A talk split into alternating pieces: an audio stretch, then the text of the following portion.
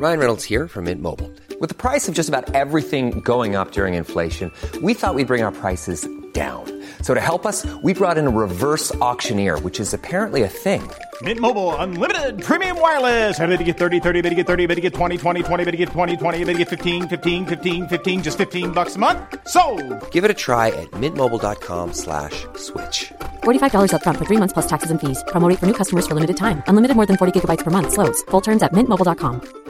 When you're ready to pop the question, the last thing you want to do is second guess the ring. At Bluenile.com, you can design a one of a kind ring with the ease and convenience of shopping online. Choose your diamond and setting. When you find the one, you'll get it delivered right to your door. Go to Bluenile.com and use promo code LISTEN to get $50 off your purchase of $500 or more. That's code LISTEN at Bluenile.com for $50 off your purchase. Bluenile.com code LISTEN. Even on a budget, quality is non-negotiable. That's why Quince is the place to score high-end essentials at 50 to 80% less than similar brands. Get your hands on buttery soft cashmere sweaters from just 60 bucks, Italian leather jackets, and so much more. And the best part about Quince, they exclusively partner with factories committed to safe, ethical, and responsible manufacturing. Elevate your style without the elevated price tag with Quince. Go to quince.com slash upgrade for free shipping and 365-day returns. Celebrate this July 4th with a special presentation of A Capital Fourth. Join your host Vanessa Williams with performances from Sea to Shining Sea, starring Jimmy Buffett, Gladys Knight, Alan Jackson, Cynthia Erivo, Pentatonix, Renee Fleming, Train, Jennifer Nettles, Mickey Guyton, Jimmy Allen, Ali E. Cravalho, Laura Osnes, Ali Stroker, and the greatest live fireworks display in the USA. It's A Capital Fourth, sponsored by the Boeing Company and American Airlines. Sunday, July 4th, 8 7 Central, only on PBS.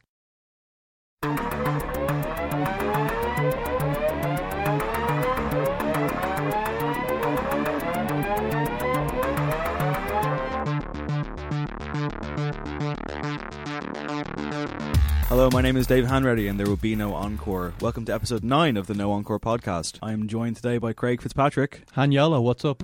Uh, Is this a thing now? You're going to have a new nickname for me every week? Yeah, actually, they're not my words; they're the words of Sean Conroy, who's loving that. So that's going to keep going. Yeah. Do it again? Um, Hanyolo. Okay. Uh, I, I, suggestion. Do you want to been- mark it out of five? It wasn't top of my list. two and a half? Shout out to Sean. Shout He's out to good Sean. at photographs and stuff. He's very good at photographs. And uh, the part of Cullum O'Regan will be played today by Dean Van Nguyen. Hello. Uh, We'll be expecting Northern Irish accents and kind of. There's a whole thing you ha- have to do. You realise this, yeah? Yeah, there's uh, maybe yeah, it's lack of lack of all island representation. I think Yeah. we're all from Dublin, aren't we? we're all from. Oh, I'm, I- I'm from Drogheda. Yeah. Mm. Uh, the drog. But I sound like I'm from Dublin, so it's fine. Infamously, I'm from Leixlip, kind of. Infamously. Blowing, yeah. the wars of the lip. Um, but yeah, Um, more or less. Dean, by the East way, Coast. for uh, for the uninitiated, Dean is a journalist with many envious bylines for the likes of Pitchfork, Consequence of Sound, the Irish Times. He's also written for Head Stuff because you know uh, we're cool. Um, NME. I, I, I could go on, but I won't. Please don't. Is that where the list ends? Is that what he's doing? No, no, no, no, no. The, the. I, I, I, was looking up. Uh, I'm putting together a new portfolio, some boring talk now everyone can enjoy. And I was looking at Dean's to, for inspiration, and I was just the more I read it, I was like, oh, this fucker, Less and less inspired. He's written for everybody, man. It's, it's upsetting. Dean's very good at being a journalist, everybody. He is. And that's he's why he's here. words. We needed someone to replace Cullum, who's off on a jaunt. He's in Norway at the moment, and he's been sending us some photographs, Craig. He has from his local, f- well, I guess his now local football club, who are Division Two in Norway. What's the uh, name of them again? Usana. Usana. mean, he was very excited that they finally got merchandise that he could purchase. I think he put a request in when you was there last time because they didn't have any. That's true. So and as a matter of fact, the chairman of the club met him today and opened up the opened up the club shop so he could get a hat and a scarf. He sent us a photograph of him in a hat and a scarf, and he looks like he's absolutely loving life. He looks like he's just signed and he's staying there for the next five years. By the time looks this podcast comes out, though, he'll be back in the hot press office, and he won't be loving life. So every day's a joy in the opera office. Come on, what are you saying? and the picture was taken on the pitch as well, wasn't it? it just beside the pitch. Yeah, Yeah, it looked very kind of '90s signing, didn't it? It was, it was good. he's wearing, but he's wearing like jeans and a t-shirt. So I kind of feel like if he was like sound like like like like it, it should be a bit more extravagant than that. yeah, maybe full suit. oh well, Um, next time. So yeah, how have we all been? You've been sick. Good. I've been sick. Yeah, I've been laid up with a stomach bug, but feeling better now. All the better to see you guys. Um, yeah, it was a torturous few days, but what can you do? Did you marathon some terrible television during this? Not quiz? really. No, it was one of those ones where you're just like staring into space in bed. So I didn't really get up to a whole lot, just re- in recuperation. Um, no, so there was no real binge watching. I, I didn't even watch Game of Thrones on Monday, which is my go-to thing. That's Jesus. how sick I was. Yeah, Oh. I had to wait till Wednesday. You didn't miss much, so. It was okay. It was a good app when I finally caught up. And uh, Dean's had some tragedy as well. Oh, really? Yeah, well, we covered this pre pre recording, so uh, I think we've already covered one football related topic today. Fresh from Liverpool's Europa League demise. As well, oh, of course. All right. As I say, by the time this podcast comes out, Craig and I are United fans. I'm sure we'll be joining you when Crystal Palace, when Wilfried Zaha pops up with an 87 minute winner yeah, on Saturday. written in the stars. You know, Connor Connor Wickham and off off his arse in the last minute, I think. Yeah, it'll definitely happen. But um, yeah, so Craig and I last weekend we went to a gig because like, we we were saying that we haven't gone to gigs in a while, and we went to see Red Enemy. Yeah, it was getting a bit embarrassing. Uh, previous guests of the podcast, Red Enemy, they tore the Workman's Club apart. They were great, yeah. It was the closest I've come to moshing since uh, I was about 12 or 13 at a terrible band called Nectar, who were kind of good at the time. They covered mainly Nirvana, but they had their own tunes and they had a kind of Tennessee twin guitar style attack. And I went mental. This sounds and terrible. then I stopped, yeah. I hung up my chain and my oversized jeans, and, and that wallet, was it. yeah, your wallet chain. um, I thought they were. I thought Red Enemy were a lot of fun. There was a guy in the front row who did cartwheels in the mosh pit at one point. That was a new one for me. Yeah, yeah. It was a really good. Reckless, Reckless, I- yeah. I would say. Health and safety just out the window. It And uh, it should be said that uh, Kev Letford, Kev Lefty Letford, who's the frontman of that band, you know, you kind of you kind of take it for granted, but when he's in front of a microphone, yeah, he can uh, he can really make it happen. he's quite the showman. He didn't get injured, which I was quite disappointed with. your, yeah, your sadomasochistic side Yeah. to want to see your friends get horribly maimed at gigs wasn't. Other than that, though, five stars. Um, Um, I went to see a film that day. I went to see a film called Green Room, which is about a punk band that find themselves playing at a very raucous show, and then something horrible happens, and they find themselves fighting for their lives. yeah, So to go from that to Red Enemy Gate kind of felt very meta. I mean, music, film, kind of not really. It's just kind of the background of it, is it? It's There's lots of music in the film. okay. Um, Right. They do a Dead Kennedys cover. Okay, cool. So Um, fuck you, Patrick yeah? Stewart in it. I did watch the trailer. It looked kind of better than I, the premise suggested. Don't watch the Um, trailer. Go see the movie. Patrick Stewart is in it. He plays a neo-Nazi and does an all right job. I think getting a bit too much kind of. So now I've seen the trailer. I can't see the movie. Is that how it works? No, you can go, but you should feel bad about it. Oh, okay. All right. You should buy like two rounds of popcorn for rounds of popcorn. I don't know. Have you seen any good? Another music? round, sir. Have you seen any good music movies lately, Dean? Music What's the best music movie or music related movie that you've ever seen? Documentary, even. Oh well, uh, if if we're gonna go with the one that just popped into my head, which is absolutely the best, I'd have to say Save the Last Dance. Oh, Whoa, Julia seminal. Stiles, Seminal. Uh, Julia Stiles, yeah, Sean- uh, Sean Sean Patrick Thomas. Thomas. Yeah, that's it. had a I think uh, about a thirty year old Fredro Starr playing playing a, a high school student. Um, Fredro Starr from the the rap group Onyx, of course, um, who also you know I think he made his uh, his acting bones in Moesha as her from the wrong side of the track's boyfriend Q. Well, yeah. Um, That's the kind of name that you would have if you're from the wrong side of the tracks. Q. Q. Yeah, just one letter. If anyone's listening to this podcast named Q, I, I assume that you're from the wrong side of the tracks. That uh, that soundtrack was, was, was serious though. It had uh, Montel Jordan, um, Pharoahe Monch had a song on that soundtrack. Yeah, I think Moesha was kind of, you know, launched a lot of amazing R&B superstars, didn't it? Really? In its own way? Maybe not. Maybe I was being ironic. uh, with you know Brandy and Ray J, who Yeah. of course had a, a, a huge hit with that Phil Collins cover. Apparently Brandy is quite good as a vocalist though in terms of hey, the boy is mine. Yeah, yeah, she had some songs. That's But a I remember belter. I remember John Frusciante in one like interview one time going he was really into Brandy's vocal stylings because it reminded him of what Jimi Hendrix used to do on the guitar. Is this when he was out? Was mine had- on, on Smack? no, was it? this was when he was clean, and he had a chalkboard in his like Malibu home, or sorry, his Californian home, and he was just kind of like drawing all things, just going, okay, here's the bit where her inflection, you know, matches with Jimi's guitar, and it was so apparently she's talented. I don't know. John Frusciante might know. Fair enough. I kind of feel like you that know. was a tangent. Uh, I kind of feel like you know, like we we've we've unfortunately moved away from an era where films like that did have killer soundtracks and uh, also had like you know like it, it was like an event thing. You know, like you'd have music videos that would have scenes from the Yeah. film in them. That that whole thing is gone. Yeah, that, you know, Seal on on on Space Jam. You don't get songs like that for films anymore. You don't know. You I get think- Justin Timberlake, which we talked about last week. Let's not song, talk about him again. Not great. Not But for a even and while. even that's just, just that's just a song though. When was the last kind of like full, fully functioning soundtrack? made for a film. I'm, I remember I had the Bad Boys 2 soundtrack, which was all Bad Boy Records, um, an Hmm. ingenious cross marketing tool. Uh, I remember uh, that film Judgment Night with Emilio Estevez, Denis Leary, Cuba Gooding Jr. That had an amazing kind of hip hop slash rock soundtrack. Um, Grosse Pointe Blank has an amazing soundtrack curated by Joe Strummer.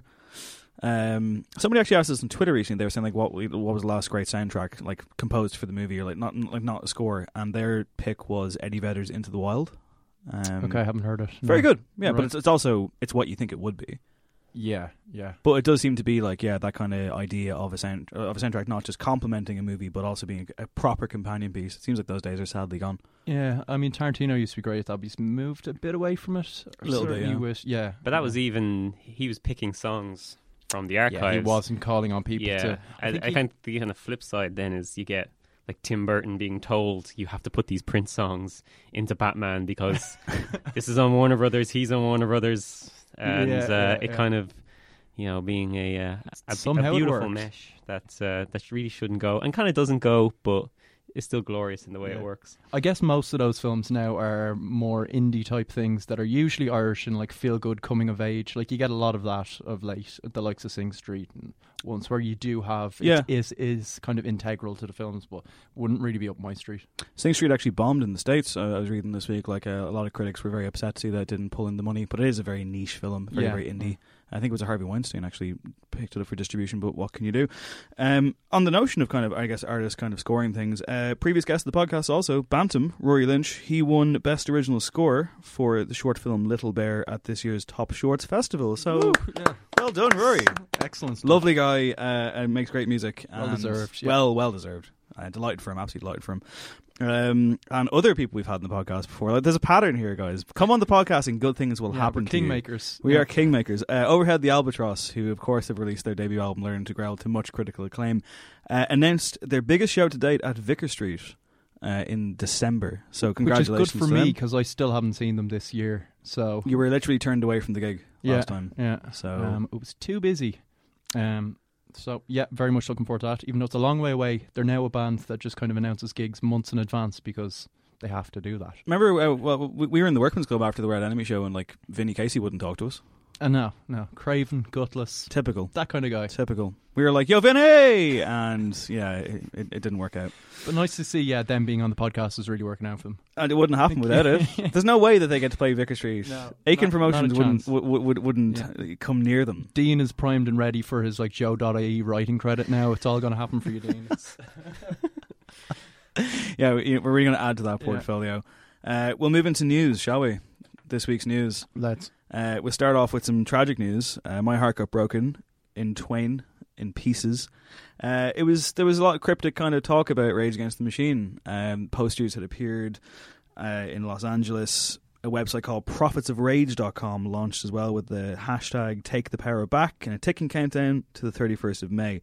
The site was accompanied by posters, as I said, and saying, Clear the way for the Prophets of Rage. The party's over, summer 2016.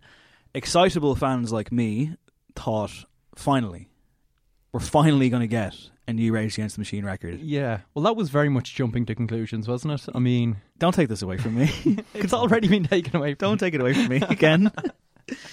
Um, but yeah, okay. So what are we talking about? Sixteen years since the last record. Actually, Renegades in se- yeah. Seventeen since. I mean, that was just covers. So since we got original material, we're talking 1999. Nothing this century. Um, and yeah, but they have kind of played sporadically since then, haven't they? So it Yeah. seemed like if- this was definitely them, it might have just been shows in the US. So I don't, I, ne- I didn't really have my hopes up too high, um, and just as well, really. Yeah, because um, as the Guardian put it, roll up for the latest assembly of slightly fading music stars taking the stage together under the guise of it being a quote unquote supergroup.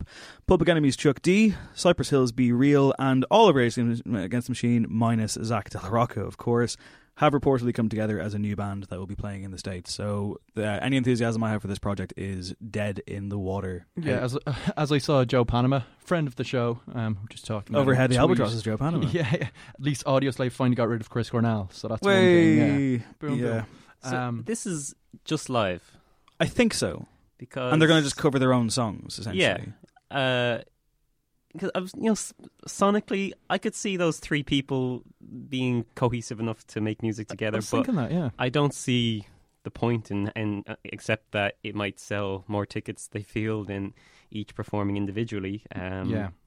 So of the point of doing this, so it's a it's a little it's it's it's like that uh, that show. You know, they, they they get old pop stars and they put them back on stage and they make a reality TV show of it. Yeah, I think that they put a super group together and it was like uh, uh, Gareth Gates, Dane Bowers, um, Ca- Kavanagh, wow. um, and a couple of other lads. Oh, you're one of the, one of the Blazing Squad who gotten like ridiculously into physical fitness.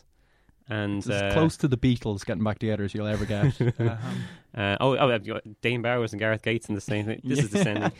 But my point being that they Let only it performed. Uh, they was only there a massive fight over Jordan or whoever? Or it was Yeah. Jordan, wasn't it? Jordan, yeah. yeah. Katie, Katie Price, I read she's the also known. She has a real 15 name. years ago. Yeah, Do you still read those same? You kept the paper. You read them every day. yeah I do. Yeah. But they only performed their own songs. They didn't perform anything original. So, So it's an art project, is what you're saying. it was yeah. If you if you enjoyed you know listening to a Blazing Squad song with uh, with Dane Bowers doing backing vocals, and that would- then that was your go to. Jesus Christ! There was also a show uh, called Supergroup, I think, on on MTV, and it was Sebastian Bach was the lead singer. Oh yeah, Scott That was Ian, hilarious. Scott Ian from. Anthrax was in there. I think Evan uh, uh, Evan Seinfeld from Biohazard, who now does porn, I believe. Jason Bonham, who has a career, Yeah. was on it. You know what, and what was their band called? Oh, okay. This was hilarious. They had a dollar bill as Yeah. their as their as their like their Yeah, logo. I remember and there was a whole the episode bill about them picking the band name. and having massive fights about it. Yeah. and they went with Damnocracy. Damocracy. Damocracy. Yeah. Uh, Sebastian Bach. man. Sebastian Bach's a fucking idiot. Uh, I remember him on one of those countdown In the best way possible, though. He's great value, but, But he's, he's- not singing. He's really annoying though. Um, I remember one of those countdown shows on like MTV or something, and it they like they got to like uh, Cherry Pie by Warrant or something, and Sebastian Bach was there. He's like, yeah, you know, like these are the songs that are gonna last forever. I mean, like you know, like I remember like people like Trent Reznor and Nine Inch Nails were kind of giving out about this whole hair metal thing, and he's like, yo, Trent, Rock One. yeah. What the fuck are you talking about? Trent Reznor's an Oscar-winning like. he also said when you know he was, he Composer. was listing bands they'd been in before, and he kind of he said Led Zeppelin, even though that's tenuous. But he was like, you know, bands like Led Zeppelin, Skid Row. These are names that just come along once in a lifetime. Meanwhile, there was an Irish band called Skid Row before his Skid Row, That's and correct. he didn't come up with that name either. Like he just joined that band later. Um, so yeah, hilarious democracy. But the album turned out to be a masterpiece. A masterpiece, you No, say? I don't know. If, I don't know if they. I, I, I'd be shocked if they if they actually made it to the studio. But um, yeah. So if this project comes over, yeah, I mean, like, I wouldn't say I wouldn't go and see it, but like, I mean, we've talked about this before. What more does Zack De La Rocha need? Like for a band that were so informed by the world around them and the ills of the world around them. uh, Another Rage Against the Machine album to me makes so much sense, but It I guess does, not yeah. not to Zack De La Rocha, and without him, there's no point. So Yeah, when you think of what's happened since, say, 1999, that he could easily comment on if he wishes to do so, but he uh, clearly doesn't. And a strange character. I mean, I don't know much about the man. I just know his music. But I know nothing about him. reclusive. I know and nothing about him, and I'm, I'm, put I'm very little stuff perfectly okay himself. for that to be the Yeah. case. I mean, like give the man his privacy, but like then he pops up on fucking Run the Jewels, uh, and you're like, oh my god, he's still got it. Yeah, Yeah, I mean, these three guys, they don't make Jay Z money, so more power to them. I probably would go see that show if it came over. yeah, yeah. Good luck to them. Uh, But on the posters, did you see it says with the tagline is "The party's over." I'm just like, that's not great for a live gig, is it? the party's over. We're here. um, but yeah, best of luck to them. And yeah, it could work actually vocally with that sound. It's worked before, so yeah. Uh, Run the Jewels, Close Your Eyes and Count to Fuck is the kind of song I can listen to on repeat. I have listened to on repeat before for a solid hour. There are certain songs out there that I wouldn't want to hear on repeat, like this one.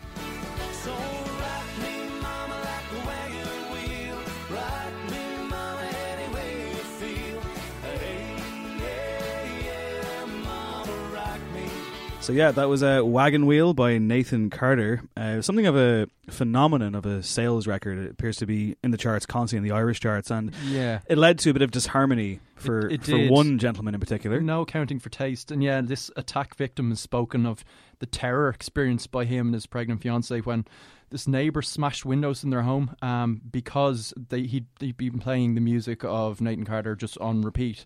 So this guy in his twenties, Jason Kane, big fan obviously up in Coleraine of um, Nathan Carter. Um, so basically, he said, you know, it sounds funny, but it was nothing but because he was terrorized by this neighbor who just lost his mind. Apparently, Stephen Layton, fifty-three, uh, given a suspended prison term um, after he was driven into this rage, and he came down and said, basically. I don't know. He described it as some sort of psychological torture listening to this song. um, He's not wrong. he's not wrong. Well, he did was wrong, Um, but he's not wrong in, in his description of what was Well, plaguing him. Poor Jason says, I was playing with stereo in my bedroom, including Nathan's hit, Wagging Wheel, and, and other tunes. I'm his biggest fan. Stephen came to my door and said, If I hear Wagon Wheel one more time, I will smash that stereo. Broke the windows that night, uh, but it's fireproof glass, so I mean, like, okay, grand. so he used what? Um, Like he used a cartoon sledgehammer He was drunk, apparently. Um, the girlfriend was terrified, and yeah, it went to court. But I mean, God, I can see why anyone would be driven to that. Really, I mean, you wouldn't act on it, but I can understand those feelings. Imagine hearing that song on loop for an hour.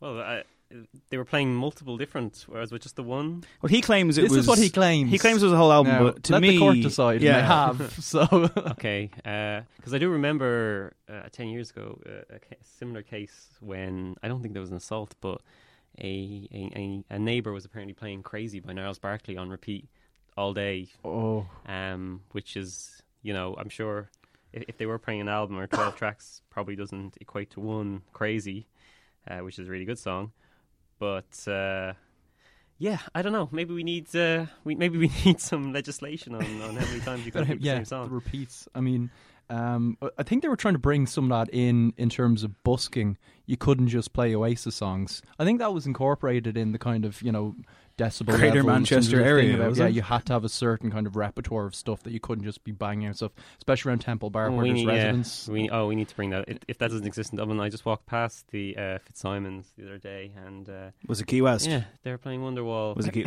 Was it, I, I thought the uh, you know you you get uh, you get jokes on online about you know the here's Wonderwall jokes. I thought that ended all this, but no, No, no. no. But even Nathan Carter said, I can imagine it would be annoying over a certain amount of time. Um, but then he offered this guy tickets to a show. Don't reward him.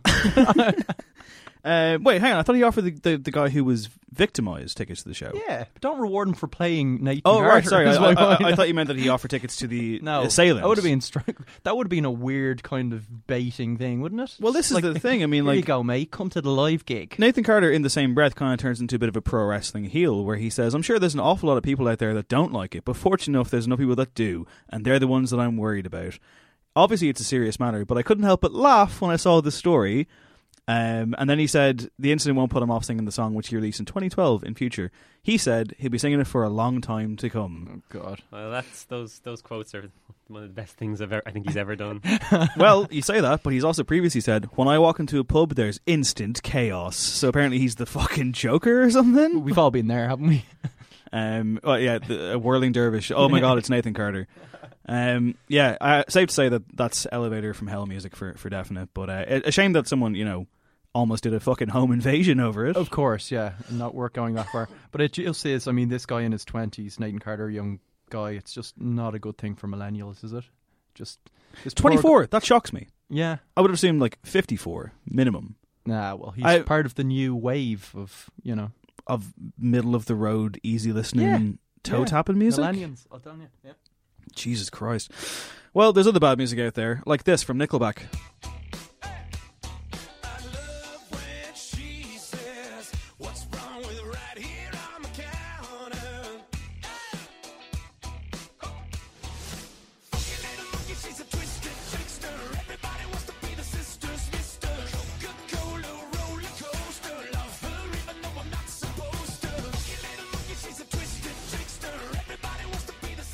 That was She Keeps Me Up by Nickelback, arguably the worst song of all time. Uh, but I do say that a lot, so there are a lot of contenders. Uh, Craig, why are we talking about Nickelback this week? Because Avril Lavigne has come to the defense. Um, I mean, she's left Chad. She can just let it go at this point. Apparently she not. doesn't need to kind of keep protest- protesting her innocence, whatever. Um, but yeah, I think it was E Weekly that basically said, what was it? Something that they compared Nickelback to something else and said, well, Nickelback is still worse. And she kind of lost it on Twitter. She said, you know, enough is enough. Um, you can't live a positive life with a negative mind. Um, and she started listing Nickelback's achievements, which are stunning. Seven, 17 number one hit singles. that can't be right, can it? There's a lot of countries out there. There are. That's true. Yeah, it could be a technicality. Uh, over 50 million albums worldwide, which is terrifying. Um, Should Uh, should should I make a confession? you quite like all of their songs. No, no. But during a very dark period of Oh my life, God. Okay. Uh, I would buy records uh, in the local record shop in Drogheda. I'd spend my hard-earned cash from my retail job, and this is before YouTube and all that kind of stuff. So you're kind of like reading Kerrang magazine if you're me, and you're like hearing the odd thing here and there. And I may have bought Silver Side Up by Nickelback, which contained their breakthrough smash "How You Remind Me." Yeah. I may have paid about 20 quid for that record. It was terrible and I regretted doing so, but I did contribute to uh, the coffers of Chad Kroeger. Wow. That's I'll be leaving now. Well, I, I'm with Avril on this one. Um, really? yeah, I mean, look, okay, Nickelback are, are a terrible band, but so, so are fucking Elbow and and U2, and and I'll, there's like a ton of, of bad bands, and but Nickelback for some reason are a just a lightning rod for people who feel the need to define their own taste in music as being really cool by using a, a gay a, a, a bad band as a gauge of how good the music they listen to is. yeah. Um, you know, 50 million people bought Nickelback albums, or they sold 50 million albums. Yeah, and and people still enjoy listening to U2 or Oasis covers in in Simon's pub in Temple Bar. Um, I don't know. I think people should just get off off.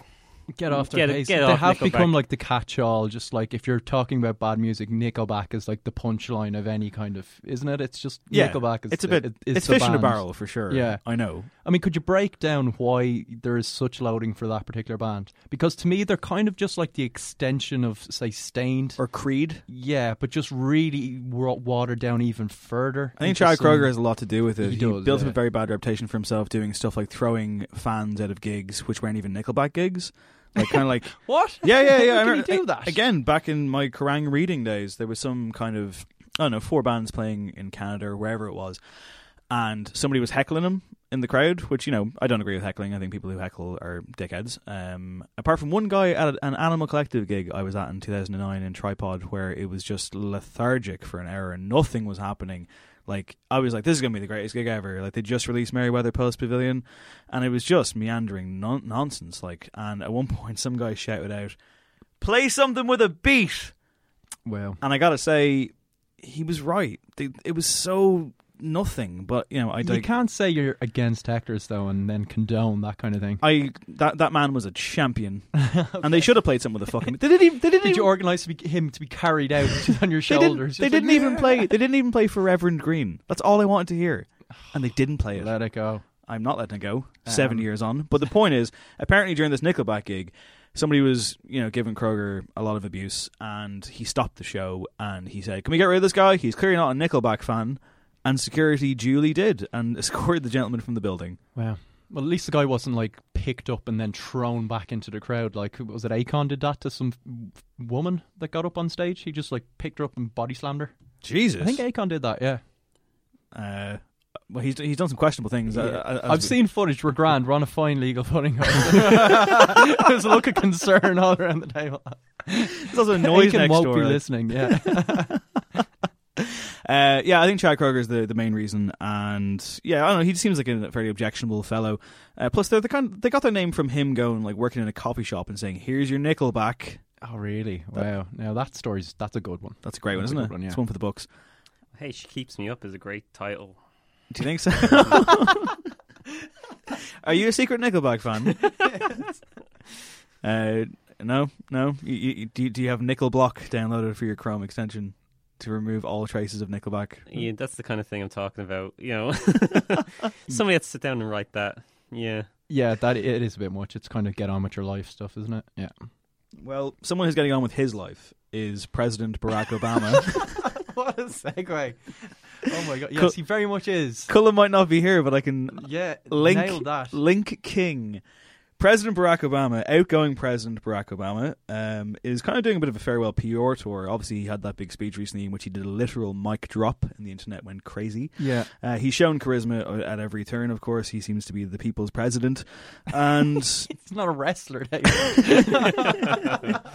he's the people's champion. Uh, he's done a couple of interesting things music related this week. Uh, one of which was he kind of shouted out, of all things, uh, the Scandinavian metal scene. Uh, he welcomed leaders from Nordic nations to the White House for a summit and state dinner. And during a speech delivered to leaders from Denmark, Finland, Iceland, Coleman Norway, and Sweden, he praised the strengths and exports of each nation. While discussing Finland's virtues, he took a Yeah. moment to praise one of the country's most famous musical exports. And he said, I do want to point out that Finland has perhaps the most heavy metal bands in the world per capita and also ranks high on good governance. I don't know if there's any correlation there. So he yeah, he add. was very much talking. We must, you know, about Finland's metal scene as opposed to the stuff that went on in the nineties and some of other. Oh yeah, yeah. Sorry, he wasn't. He wasn't advocating church burning and murder or anything. Although you know, Illuminati. Uh, but that wasn't his only foray into the world of music, was it, Craig? No, um, he kind of teamed up with Macklemore. My not for a mate. song. My Your mate. You think he's a great guy? Seems like a nice guy. And it, yeah, this kind of actually justifies that quite a lot. Um, so Macklemore was invited to the White House as well, um, essentially to talk about drugs, the dangers of drugs. He spoke quite openly about his own problems with pre- prescription drugs, how he's lost a friend to them before. Um, and yeah, Obama was very much in favour of it, and you could kind of go, "Oh, more war and drug stuff," but I think it seemed like he was kind of tackling big pharma as well, which is an interesting tack to take, talk, talking about actual prescription drugs and the dangers, because a lot of big companies in the US wouldn't really like that from a US president. But yeah, um, but Macklemore spoke very well about it, and he seems to be the kind of guy that is very earnest, genuine. Don't love his music, but yeah, he's got a good message to get out there to the kids. What's uh, your verdict on Macklemore, Dean? Oh, uh, Both as a person and musically. yeah, I I don't listen to Macklemore. uh, I, yeah, I yeah, I find uh, He exists. You don't need an app to filter stuff out that w- reference to him, but you're just never going to search for him. Is that kind of basically? right, yeah, and uh, I, yeah, I, I, I apparently his his latest album has some. Um, some some songs that the, the buzzword seems to be problematic. Oh, Um, really? Okay. that uh, I haven't listened to. Okay, well, I'm not aware of that, Dave. I, I didn't write the record. I didn't even listen to the record. I've heard the odd song. Uh, I'm not. I'm not a fucking champion for Oh, that's. I, yeah, I was just about to say that people seem to enjoy his uh, his show, and then of course, but what I'm referencing is that it was you, of course. That- yeah. Once again, head to joe.ie and type Yeah, in Macklemore, and you'll discover a great night that I had. While several sheets to the wind, I should add. Yeah. Um, But, but, um, Macklemore, problematic. Uh, Obama, problematic. Dr- drone strikes. um, he's a great singer, but drones, as Muse once sang. We won't get too political about it, but um, I'm surprised that Macklemore has escaped your radar, Dean. Given that you kind of tend to cover all flavors of the hip hop community, is Macklemore regarded as a hip hop artist these days, or is he more of a catch-all? no, he I, I mean, he he raps. Um, I he's he's not particularly good at rapping. I, I think he he struggles to stay on beat sometimes. Um, Yeah. I mean, is he Seattle's finest? Can we give him that? I just can't think of any other Seattle rappers, so he might have the, you know, he might have the crown there. Um, You're gonna I thought he, you're gonna start a he- war. he, he he was very clever at marketing himself about four years ago when when Yeah. he kind of came on the scene. Um, I think uh, he, he, what was that song he he the one oh thrift store Thrift shop, yeah. uh, thrift shop excuse me um Get it right. it's right. important to not you know, with, with the majesty of Macklemore. Uh, you have to these details. you were talking about uh, Justin Timberlake last week and obviously Justin around that time had um, suit and tie which I think was a black and white video and like these really kind of very stainless steel horns in that song it felt very pristine and high end and then kind of Macklemore comes with you know this complete opposite of that uh, celebrating um, you know vintage and and celebrating so kind of- you're saying it was kind of a Nirvana, King of Pop, uh, Michael Jackson moment. Um, the- also, Seattle. I, I mean, will- Macklemore is the new Nirvana. I will I will take that point That's and the end of the episode, off as my guys. Jesus Christ. But, Okay. uh, no, to, to to answer your question, I uh, yeah no, I, I I've not had any other reasons to professionally to listen to a Macklemore record, nor have I chose to listen to one for pleasure. So I'm afraid I don't have any uh, any any takes on. Well, we'll uh, we'll make that happen, listeners. I promise. Uh, but we'll we'll move on to a more legitimate hip hop soul. A friend of the podcast. is it Craig on Kanye? Is it it's time, for, for Craig on Kanye. Kanye. We don't have a jingle yet, do we? Not yet, Should but we organise a jingle? we'll try and organise a jingle. Maybe even Alan could do one for this episode. But if just in case he doesn't, we'll say that we're not doing one. Yeah, well, Kanye's been talking publicly, which is What? strange, on Twitter and on chat shows. very unusual. Very odd. Um, he started off by bigging up Chance, who we'll be talking about later. Uh, said the album's a masterpiece, and obviously they're friends for a long time. Chance came back with some very nice stuff about how he's been part of his life since 2004, the college dropout and stuff like that. Um, it was a nice back and forth. It's kind of a nice you know, tribute to Kanye then from Chance. Um, and then Kanye had his own tribute to Kanye on Ellen, um, which just came out today, and it's kind of being called, it's being likened to the Tom Cruise appearance. Well, we can listen to a little bit of audio, so let's just have a quick snippet of that. And then you tweeted out that you wanted Mark Zuckerberg to, to give you $53 million. In hindsight, should that have gone on Facebook? Yes. Yes. I should have put it on Facebook. Now I understand why he didn't hit me back. He was. Yeah. I understand that Zuckerberg doesn't use uh, Twitter. Yeah. know, even though I have had dinner with him and his wife and told him about how I wanted to help the world, and he said he'd help me, and then uh, blah blah blah, and like that's how it feels, though. You know, I feel that if I had more resources, I could help more people. I have ideas that can make the human race existence within our hundred years better. The exact amount of uh, emotion and color palette and sonics and everything that I put into my music, I put them into the shoes, and they worked. So there you go. I mean, like, it, like I don't know. Is that really Tom Cruisey for you? Like, No. it's the obvious go-to, but I mean, Nah, it's very Kanye being Kanye. He's not saying any anything that if you were following any of his interviews in the last few years, he hasn't really said before. Um, talking about Mark Zuckerberg again. Um, he's been to dinner with him and his wife, um, and kind of yeah, Mark's being like, yeah, yeah, I'll help you, no problem. So maybe that's why Kanye was tweeting about what it was a billion dollars he wanted to get out of debt from Mark Zuckerberg. Um, Kanye just says, you know, um, he just wants to help people. he does. I have ideas that could make the human race existence um, with a, in our hundred years better period, which doesn't Like, actually make much that's why I grammatical sense. That's why I don't know why people don't like Kanye West. how how can you not like you know hear quotes like that and just think this is the greatest thing I've ever heard? Like this this this is the most hilarious. Uh, yeah, I also think kind of props to Zuckerberg that like, of course you'd do that if you were that rich. You'd be like, yeah, Kanye, let's hook up. That'd be a great dinner, and then just be like, yeah, I'll call you. just never give him money. Why would you? I mean, I probably would give him money, but then I don't on Facebook, and I'm, you know, someday, someday you will. someday. What else has been rankling Kanye? Um, well, you know, you're talking about being likable. He, he was talking about the human race. He said, "Don't tell me about being likable. We're one race, the human race, one civilization. We're a blip in the existence of the universe, and we're constantly trying to pull each other down, not doing things to help each other. That's my point. And again, it's this kind of stuff. Aside from like the Fair way enough. he comes out with it, it's, it's like when it's written down, you're like, yes, this guy is a philosopher, a scholar." A gentleman. Um, then he talks about dead people. Picasso is dead. Steve Jobs is dead. Walt Disney is dead. Name somebody that's living that you can name in the same breath as them. That's obviously a prompt for Ellen to say Kanye West, I guess. And then they start dancing. well, up until maybe this album cycle, when some of the things he has said have become even more outrageous, and a lot of them which you cannot support at all. Um, some of the stuff about Amber Rose and Bill Cosby, of yeah, course. yeah. Um, but before that, like generally, it would come out barbed like that, but r- rarely would I actually disagree with anything Kanye says. Yeah, the When he- logic was when- there yeah. underneath all the kind of, yeah. Yeah, and when he, ta- he, he, ta- he talks about his genius, you're right, Kanye. You're just not very modest about it, but you're absolutely correct. Um, yeah, I thought it was like there was a a a short. Uh, I think it was on Match of the Day too. To bring things back to football with the photographer Kevin Cummins, who sh- used to shoot the Stone Roses. Yeah. We could have used that as a segue. I think we're coming to them in a bit. But uh, Stay tuned, Stone Roses We'll- fans. we'll fix it in Stay post. tuned. he he he had a quote in that um, that nobody steps on stage in front of an audience if they don't have an ego.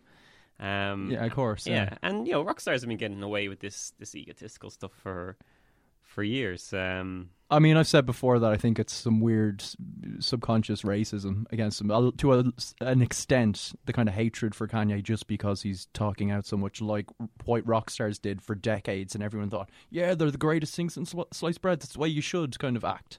Um, it doesn't seem okay for Kanye to. Oh yeah, well you, you go back to that that Glastonbury uh, last year. We talked about this in a previous podcast, I think, so we won't go too much into it. But um, absolutely, I mean, you, you you you could take direct quotes, and if you attribute them to Liam Gallagher, you're like, he's a top lad. Yeah, yeah. Um, but uh, yeah, absolutely. I mean, if you looked at, at the Glastonbury quotes from, or sorry, the the the petition. I mean, some of that stuff was was it wasn't just subconsciously racist; it was overtly racist. Yeah. Uh, things like Kanye should be allowed play, but not the main stage. I kind of know your place. Yeah, very much so. Comment basically. Oh yeah, totally. Yeah, it's complete bullshit. It is. Um, Kanye, top lad. Yeah, uh, my housemate is in Japan at the moment, and she came across a shrine this week in which a YouTube sensation, apparently by the name of Dan Howell, had written into a block of wood. Uh, I wish for more people to appreciate Kanye as an artist, not who he is as a person. And I feel like, yeah, I think that sums it up. yeah, yeah. It Go- does. Yeah, go, like go listen like to that. Last Call and then tell me that Kanye West is talentless or not interesting. You can't. Okay, I will Uh, do that. Do it now, Greg. And of course, you could say that quote about so many other stars. And uh, look, if you if you if, if, if you don't like egotistical uh, musicians, you know, just scrub your, your record collection of all people with ego and just, just play what's what left. What's left. Well- I'm sure you'll have a ball. Absolutely, and ego when it comes to musicians, I think, is a very interesting thing, and I think it can be very much misinterpreted. Um, let's have a quick blast of the new Father John Misty song to lead us into what we're going to talk about in just a moment.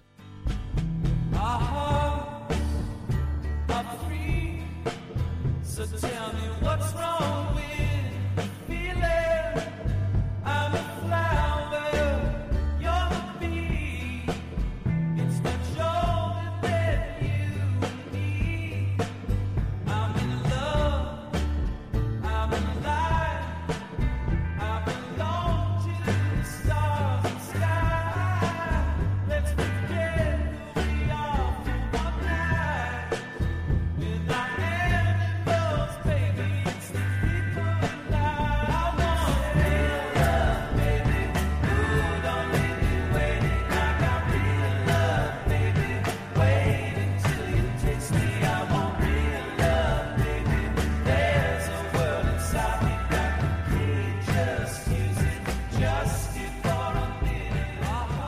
so that was Real Love Baby, uh, the new one from Father John Misty, and it's kind of nice to hear new music because it's usually with him lately. I know he's done some collaborations, um, worked with Beyonce, um, but usually it's kind of him up to his hijinks, either in interviews or on Twitter.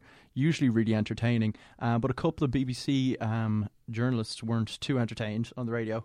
Mark Radcliffe and Stuart Maconie had Father John Misty on the radio, on the show, and the kind of, I guess you'd say their senses of humour didn't quite work. We'll take a listen to a clip and then we'll have a chat about it. You know, it's funny because people ask me this question a lot, but they but they keep they keep going and make the question boring when it could be such an interesting when it could be something that I could talk about um, you know, like at great length. Um, uh, and and actually reveal a lot more about who I am than just asking me where the name comes from or something. Do you do you like how I'm just kind of But, like uh, just well, like no, tacit, tacitly? No, not really, because uh, no. Oh yeah, No, because no. they go. So you grew up in a. Christian household, But you've and called then it- they, Wait, whoa. which which to me is like an interest. It's like uh, let's talk about. What do you want? Let's Yeah, talk I about know you. faith. you okay, about- okay, and then okay. They you're and saying then it's a reductive. and You're saying it's a reductive go- kind of question, but it does. Oh, oh Can I yeah. just finish my Uh, thought? By all means. really. Making you quite flustered. No, you're not making me flustered in the slightest. You're slightly exasperating me, but that's Yeah. two different things. Yeah. There's nothing more flustering you can say to someone than I'm making you flustered. Oh gosh. Right? Well, I bow to your superior knowledge. Oh God, come on, man. Okay, so that was uh, Josh Tillman getting a bit fed up with the way things were going with that interview. Um, he was hearing a lot of questions that he'd been asked a billion times before that were just very kind of, you know, one dimensionally handled, I guess, um, being cut across a lot. But I don't know, I heard this. The internet kind of exploded with, oh, cringiest interview ever. I kind of found it entertaining. I didn't feel like he was about to storm out. I felt like at times he was almost enjoying it, trying to wind them up a bit. They certainly weren't, though. I think there's like two things with this. Um, number one is that he's been touring that record for a, a year now, if not over a year. uh, and he just sounds like he's jaded talking about Yeah. it. Um, and they, uh, you know, that that question is a, a very much like a very stock question for him to hear. And the second thing is that they were clearly way underprepared um, for the interview. Now they started asking about about the Father John Misty persona and if he was inhabiting a character. But it's clear if you listen to that album even once that it's it's, a, It's the most well, honest expression yeah, of it's one of yeah. the most personal albums you're ever likely to hear. I think when they, they comment on it, um, well, this Father John must be, Misty must be a real ladies' man. When nearly every fucking track is about his wife. yeah, yeah. So Yeah. they came in really underprepared, and he has. I think he has a little bit of previous uh, with with being a little bit barbed in interviews. He's he's a dry guy. That's the thing. I mean, I don't even think he's annoyed half the time. He's just play. He's like, if you want to play with him in that kind of dry, kind of droll way, he's hilarious. But they just weren't on board with it whatsoever. It was just they kind of didn't intersect well at all. Yeah, it, and it's, it's his personas on stage is quite similar as well. Yeah. Um, where he does that kind of very, very, he's that very dry kind of style. Uh, incidentally, um, I do really like that new song. Um, I It's think lovely. It's, uh, Yeah. I think it's a much more kind of conventional song than than the stuff on "I Love You, Honey Bear." It is, yeah. Um, Not as lyrically heavy. Um, bit of a throwback. It's kind of Spector-ish almost. Yeah, um, it I felt. so. It's over three minute song. It felt like it was like a two-minute thing. It just flew by. It's really. It's very straightforward in a, in, a, in a nice kind of restrained way. Um, I quite like him. It took me a while to get into him, and for no real reason. I just kind of wasn't really on my radar, and I think those two records are, are quite fantastic. Um, and I think, speaking as, as journalists here, I feel like all three of us would love the chance to interview him. Yeah, of course. He's given some really, really great interviews uh, in print, especially to look up. Uh, he, I mean, he's a super cool, super interesting guy, uh, and these uh, these guys just they uh, they didn't yeah. understand him as an artist, and I think if you if you took the time to to understand him as an artist, you wouldn't get that kind of reaction to his actual personality because No. he he makes sense if Yeah. you understand his record. I, um, I think he even says in that interview, it's just like you asked me about was I taking on this preacher persona because of the way I was raised, and he said, well, you know, you could ask me just about religion and stuff, and we could have a really long, good conversation, but you're just bringing back to this same question everyone asks me. I think that was his point. We can't just have a conversation. Or Yeah, he was willing. yeah. It wasn't he like I don't want to be there. It's probably a bit of that because he's tired, but he was still open to talking. They had their own kind of narrative, and I personally think that both Mark Radcliffe and Stuart Maconie aren't very interesting. I, I don't like them. Um, they came across to me as very, very smug and unprofessional throughout this, and especially afterwards as well when they've they've been yucking it up about this thing, and you know it's obviously done them no harm public like publicity wise. I think they loved it by the They end. absolutely They fucking yeah. loved it. They thought that they had something. They were they, they compared it to like you know uh, when Eamonn Holmes interviewed David Blaine and Who he flashed didn't him the, speak. the evil eye, which is not comparable in the least. No. And I mean, like I've I've seen you know Mark Radcliffe on the BBC's woeful Glastonbury coverage every summer, where he's just talking about how amazing everything is and how blah blah blah. It's so plain. And I remember on Glastonbury a couple of years ago when uh, Vampire Weekend were interviewed in the studio by I forget the name of the presenter. He was a younger guy. And Vampire Weekend were perfectly polite and pleasant. They just weren't, you know, zany, I guess. And after they had left, under no kind of, you know, acrimony, the presenter was like, "Huh, fuck, they're not very blah blah blah." And I was just like, "What? Like, what are you doing? Why are you throwing these people under the bus who are very interesting and make great music? And just because they're not, you know, marching to the beat of your particular fucking myopic drum." You're going to try and hang them out like that? I thought it was absolutely ridiculous. Father John Misty, though, for his, for his sake, has taken it quite well. Um, on Twitter, he was like, "I miss you" at Lauren Laverne because I think they Yeah. previously talked to her and he quite liked it. And he also had did some kind of hilarious memes this week with like a f- photo of him and some kind of sloganeering in relation to the interview. But I, I, what baffles me and what I find mystifying is that anybody ha- this week has led with, "Oh my God, this is a car crash interview because of Father John Misty." Now, in fairness, I mean the questions weren't they weren't utterly awful today. Like he could have just gone with the flow, but he's not that kind of guy, and he was giving them a chance to kind of get in his mood and get a proper proper conversation going. Um, but yeah, it's I think he came out the winner. Well, it's not a. I don't think it was a car crash interview by any stakes. Being pitched like that is is probably just another consequence or another symptom of uh, you know clickbait journalism. Yeah, and- absolutely. And any kind of any kind of sniff of any kind of controversy, and they're going to Yeah. try and milk it in, in headlines and things. I'm sure he was just as surprised when he when he switched on his social media account and found that people were tweeting about this interview. He'd probably long forgotten. um, Uh, do either of you guys have a particular favorite, quote unquote, car crash interview with musicians? I, I, from I- years gone by. I could. I will. I have a personal story, but I won't reveal who it is. Um, Wow, we, we, we, we, we, we have the power to bleep things out on this show. I'll say that much. of bleeps. It can be bleeped out. I well, well, this is aside from a couple of, of, of interviews I've done where it's just been two, three word answers, and not even pissed off people, just not wanting to speak or just being really distracted when they're on the phone. But I was interviewing one um, one rapper, and he was being like, just he was being quite like. He was pissed off, being kind of antagonistic, um, just not being responsive at all. and so it was kind of just I was just thrashing out, thrashing out questions, just trying to pull pull quotes from him, and eventually, out of just kind of frustration, uh, and this won't, won't give away who it is, but I decided to I asked about his films, the films that he'd made. And there was one particular film he was in that was a comedy, um, which I used to watch all the time when I was a kid. And I just started uh, telling him, "Oh man, I really love that movie. I've seen it like 15 times. I was able to quote his lines and all this kind of thing."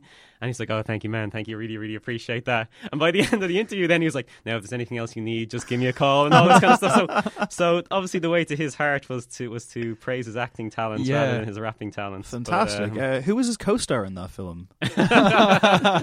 um, we'll wait till uh, till you know off off mic and I feel uh, like we've planted enough seeds there. Hey, Craig, do you remember when we saw being interviewed and he really balked at the idea of how he was introduced and he was saying stuff like, "Oh, you know, just because I've won that award, you make it sound like it's all about you know the awards and the accolades." But it's yeah, actually he was about the- introduced the as o- the Oscar-winning artist and blah blah blah.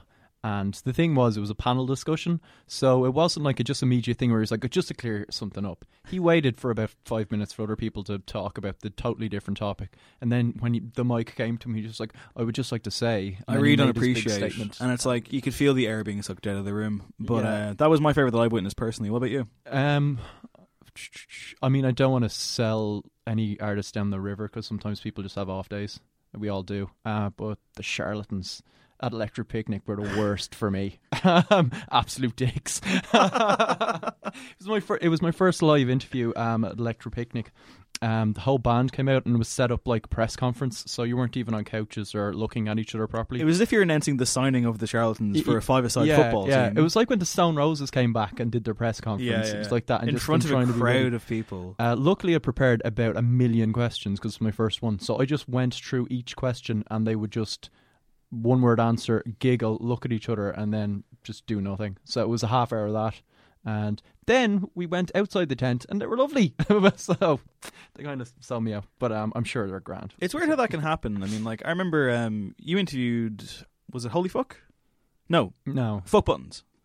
At uh, it was Fuck Buttons. I've been through it a couple of years Yeah, ago. who were great. They, were, great, really good, yeah. No, no, no, they, they were fantastic. But I remember afterwards, one of them outside turned to you and was like, "Do you do that all the time?" Yeah, how'd you do that? And he was like, "I couldn't, I could never do that." And it's like you get on stage in front of Yeah, thousands, thousands of of people, people, yeah, and play incredible music, and, and he was bemused by the, like you know, that It is an odd setup, especially at a festival when you've just got drunk people wandering in and just kind of like trying to take the mic. And it's not really the best place for a proper sit down interview in a tent in Stradbally.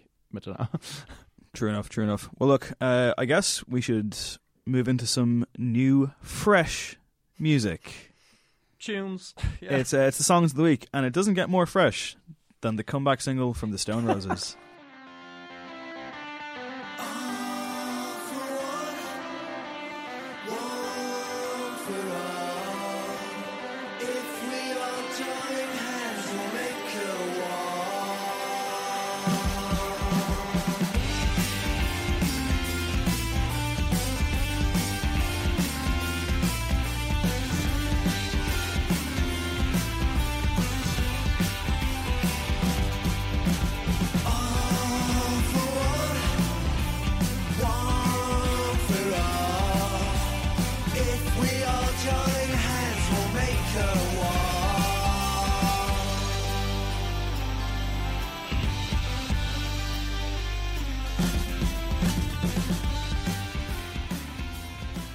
So that's the Stone Roses with All for One, a song that was released um, seconds after we left the studio last and not in 1994 as the song actually sounds. Yeah. We weren't in the studio with the Stone Roses. Yeah, Yeah, we we, watched it get pressed. Um, Standing there with our, with our thumbs Yeah, raised, yeah. and it's a hit. Yeah. uh, okay, uh, who who wants to take this one? Well, I'll say uh, the first thing I'll say is that it is. It was really funny to me how Stone Roses fans on social media are they're worse than the BeyHive, they're worse than the Believers. Um, I think the like the Guardian gave it like a pretty lukewarm review, and uh, they were just all over them on on on Twitter. And I think my, um, the Guardian music editor Michael Hann took to responding to some of them, um, which is a good read if you want to go back and read his tweets. Um, I mean, look, I, I, when we when I when we heard about this song, my immediate thoughts were, what does a Stone Roses song in 2016? Yeah. what what what what's It- that even? it doesn't mean? make sense, yeah. um, and it kind of just didn't uh, it didn't do anything for me at all. It's it's kind of interesting. There we there was when we kind of g- g- read music reviews, you very very rarely read really terrible reviews, except if it's an aging rock star. They're the only people who get very bad reviews. Uh, because if a song like this had come along from a new band, it would just get completely ignored. Yeah. Yeah, yeah, yeah. Um, it's it's really really generic. It's just it's it's It's it's like the, it's catchy, but in a terrible, terrible oh man, way. it sounds because like the theme tune to a really shit TV show from like It 1992. reminds me of like the Barney song, like "I love you, you love me." It's very much that lyrically Uh, and in the terms guitar, of sentiment. The guitar is ripped off from a, a song by The Fall.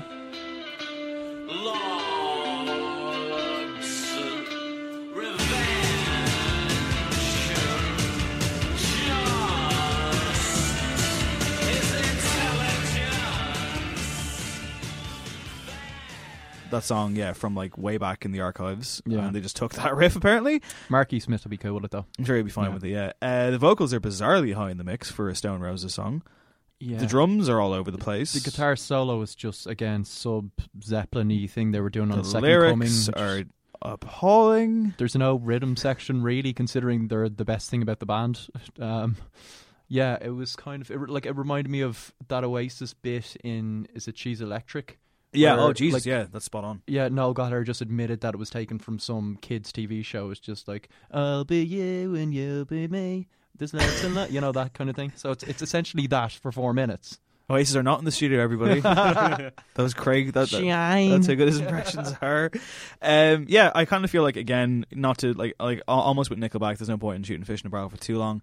Uh, I wasn't. I had no. I had no expectations for this, uh, and it, it, it, it met my no expectations. It, it sounds so. th- th- We're probably going to get maybe ten or eleven new songs because it's an album. This sounds. They sat down and they said, "We need to write a, a first single here."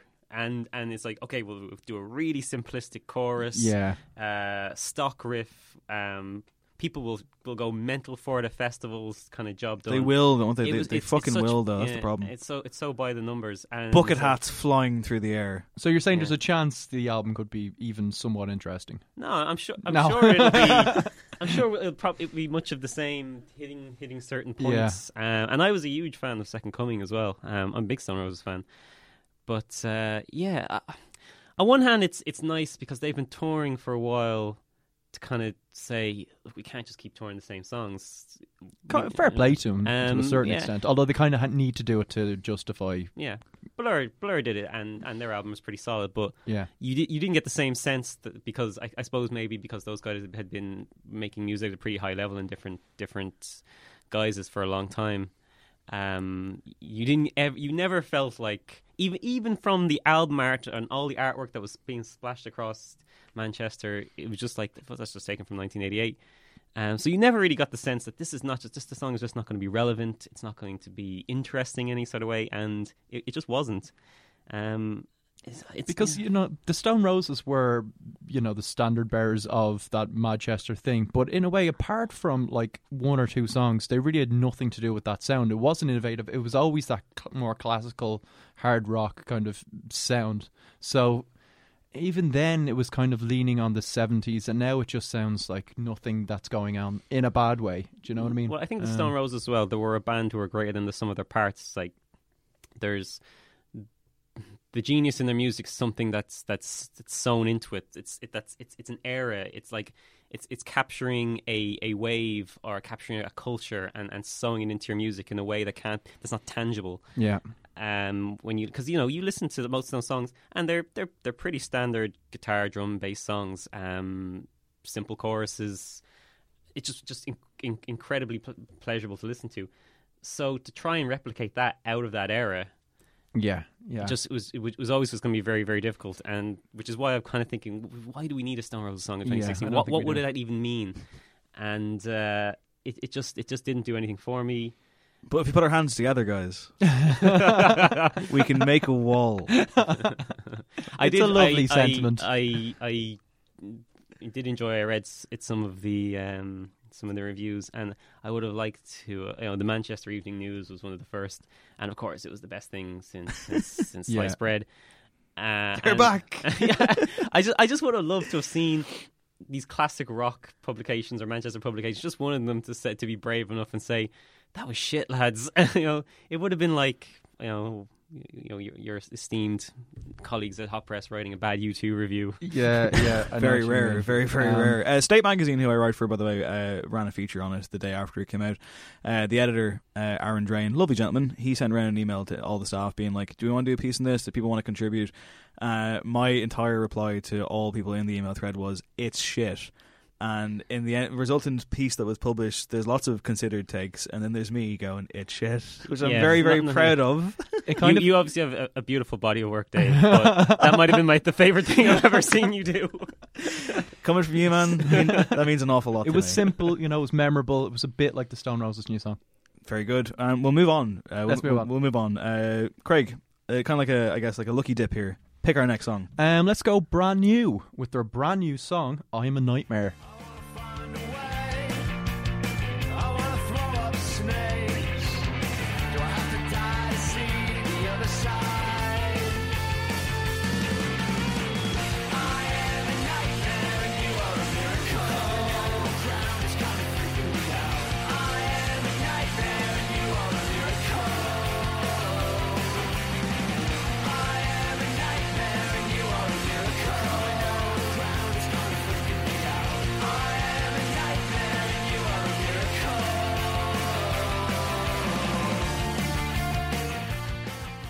That's brand new with I'm a Nightmare. Uh, their first song in a year and kind of came out of nowhere. I'm a big fan. I don't think you guys are as into them as I am. So let's get your perspective first. Okay, um, wasn't really what I'm like what I was expecting. Um, even though I don't know much of their stuff, but I guess that's kind of been the situation with this band. They've been stylistically shifting a lot over all their albums. They've been away for a while.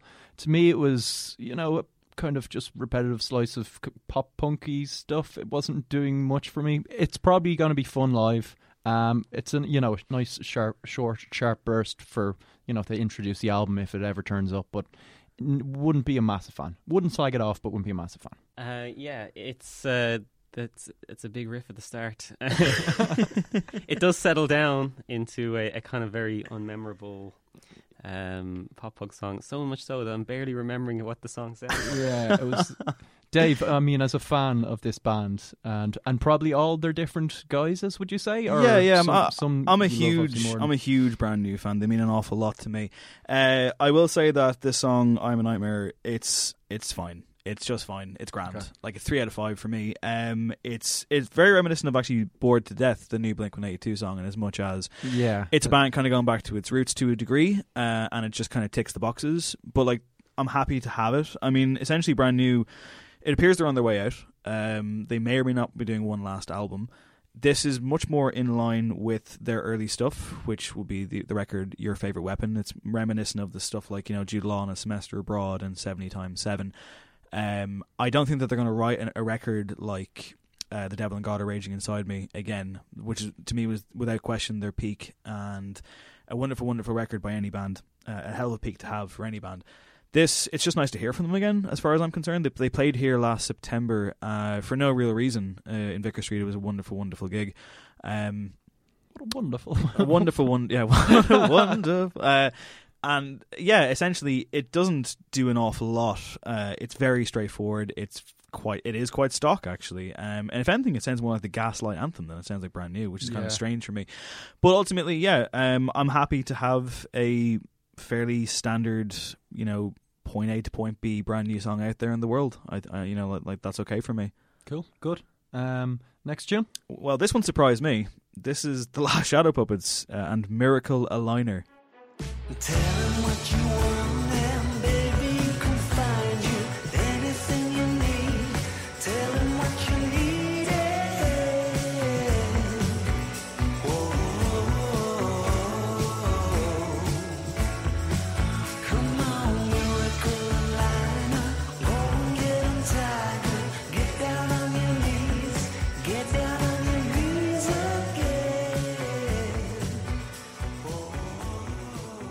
Okay, we've talked about the last Shadow Puppets. Uh, Poppets. I like that name. Last Shadow Puppets. Mrs. Doubtfire's favorite band. Some kids want to form a Last Shadow Puppets cover band. The Last That Shadow should be- Puppets. Yeah. it really should be. Yeah. Um, the Last Shadow, the first Shadow Puppets. The Last Shadow Puppets are back. Uh, we've talked about their album recently on the show. I, I buried it six feet under. Yeah, Um, I had reservations. I liked the first album. Uh, I didn't like the kind of ridiculous, cheeky, chappy Lothario re- routine they're doing now. Um, it's like a terrible Father John Misty, according to you know Mark Radcliffe and Stuart Maconie. But um, this, yeah, I'm I'm taking it that you liked it a lot more. I really like stuff. this. Yeah.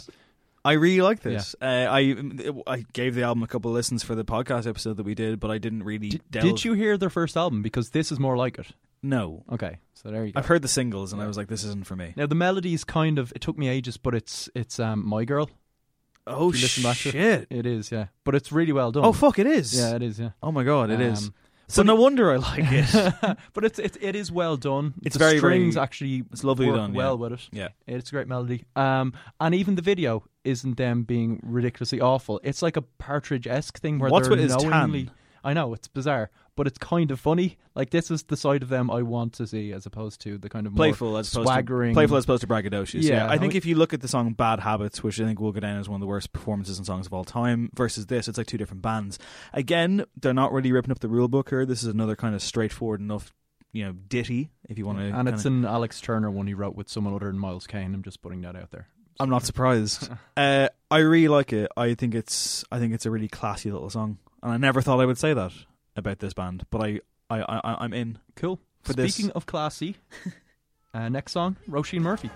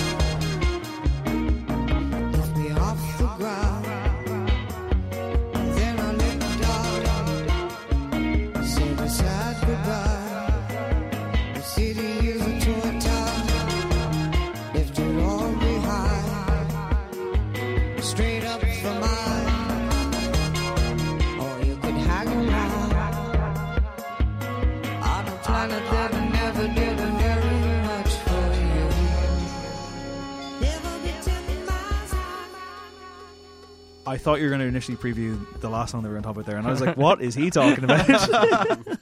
uh, yeah, this is Ten Miles High by Roisin Murphy from her forthcoming record, uh, "Take Her Up to Monto."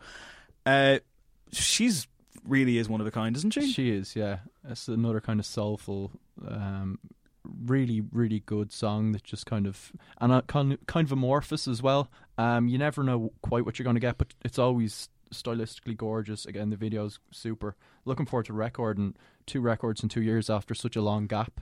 Eight years she was away, so it's really good to have her around. Yeah, I really like this one. Um, it actually kind of feels like one of her album songs rather than a single because she's she's put out some really really massive singles, which for some reason don't Yeah, don't yeah. become very very popular. Um, so this is actually I think a much more kind of uh, subtle subtle kind of a record, um, which is just a, it's just a classic Roisin Murphy song. It is, yeah. Great vocal, just immaculate production, and It keeps Yeah. you kind of guessing, as you say. Like it keeps kind of moving to different places. Yeah, kind of still holds its thread together. The production's fucking gorgeous. Uh, it just sounds like from like you're, you're kind of. It's infectious. Like it's hypnotic. It has you straight away. Um, and it's, and for a song that's about five minutes long or so, again, does not feel anywhere near that kind of running time. I No. like that it kind of it, it's quite disparate and that it has kind of like you know almost like a three act structure, which you would expect from her. She's obviously very kind of um, ambitious when it comes to her music, and uh, all signs point to another great record from Roisin. She's she's a terrific talent, and it's great to hear from her again. Uh, but you know who it's not so great to hear from? from a classy lady to some classy lads. It's Coldplay with Up. And Up. See a bird soaring high, but the flood is in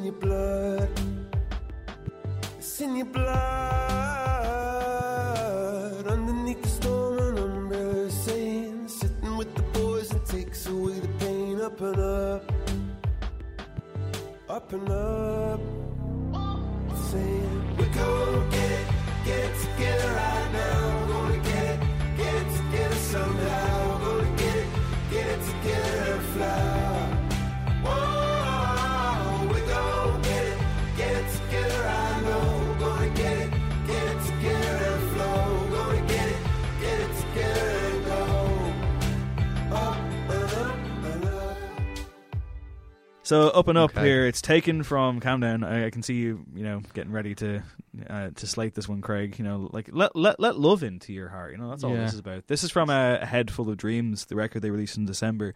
Uh, not to constantly be plugging my Drowned in Sound work, but I reviewed it there. I think I gave it three out of ten. I really went to town on that record because it's appalling.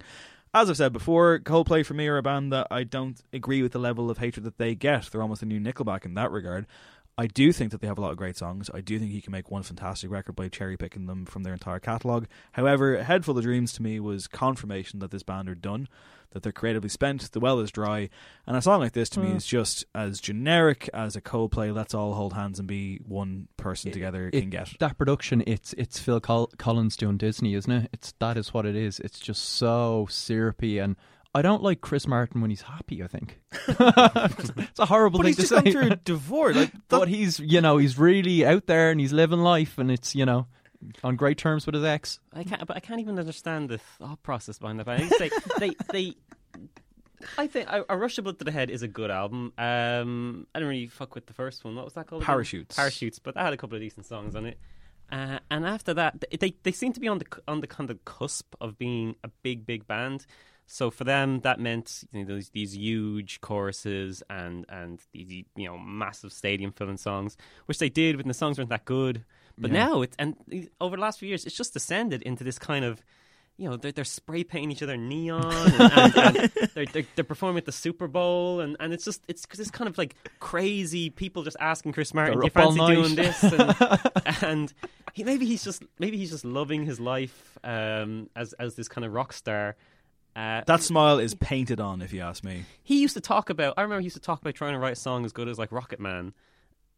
I, I don't even know what he's thinking anymore. He's I, I feel I feels like he's given up a little bit. Yeah, and they did see that trajectory after Rush of Blood, and they decided, okay, let's try and be U2, and it didn't seem to quite work. Um, it, they still sold insane amounts, but since then, every album's had to have this gimmick almost for them to hang it on, or like this. This is now our Eno record, and then they were like, okay, the last couple have been. Do you know what? Actually, pop's not a dirty word, and it, he, it seems like they're coming out with, oh, what a left turn for Coldplay, but they're still melodic, and it's just like no, but every experimental thing they try and do, it just ends up sa- sounding like Coldplay in some dreadful suit with a mawkish lyric of nothingness underneath. yeah, I, I haven't heard those albums in their entirety, but to suggest that they've put out an album that's that's like their Eno record is like when Arctic Monkeys said that AM was going to be their Dr. Dre record. Yeah. You- they well, just Eno say- produced it, but it sounded like he wasn't in the room. Really? he did a Rick Rubin on it, yeah. uh, yeah, they just uh, there, there's no thought to their there's no method to their madness. It's just un- unrelated madness. I'm afraid. And, uh, That could be the name of the new album. Unrelated madness. I like it. Uh, can I play with unrelated madness? Uh, okay, look, we're going to take a quick break now. Uh, listen to a bit of this. Hey, listener, this is the awkward section of the show where we take a quick break to tell you about everything that we've been doing on the Head Stuff Podcast Network. If you like this show, and I presume that you do, otherwise, why would you be listening to me right now? You can subscribe to the show on iTunes, rate and review the show. Uh, you know, we like that kind of thing. We give bad reviews all the time. Give us a good one, just to be different. The Head Stuff Podcast Network is a kind of a bit of a rolling machine, a bit of a beast, if you will. There's podcasts from the likes of myself, of course, Alison Spittle, Garrod Farrelly, and much more to come. Alan McGuire's got a great one called Juvenalia, even if me and him aren't exactly best friends. And of course, there's the original Mac Daddy of it all, the Head Stuff podcast itself, run by Alan Bennett. If you like what we do, and again, I feel like you kind of do, you can support us on Patreon, or you can subscribe to those lovely, lovely podcasts on iTunes as well. Back to the show. This is Chance the Rapper. They ain't teaching taxes in school. It don't even matter, I was acting a fool. But who would think the raps would turn into racks? Don't matter, matter of fact, it could happen to you. Scars on my head, I'm the boy who lived. The boy love playing when the boy too sick. Reclining on a prayer, I'm declining to help. I've been lying to my body, can't rely on myself, but no. Last year I got addicted hands. Start forgetting my name and start to missing my chance. I LA for four months, end up leaving right back. I'm in love with my city, bitch. I'm sleeping my hat. Uh, I felt hog tied ever since my dog died. He lit an 84, damn, that's a long ride. I know he up there, he just sitting, he wait. I'll be racing up the stairs. I'ma get to the gate singing.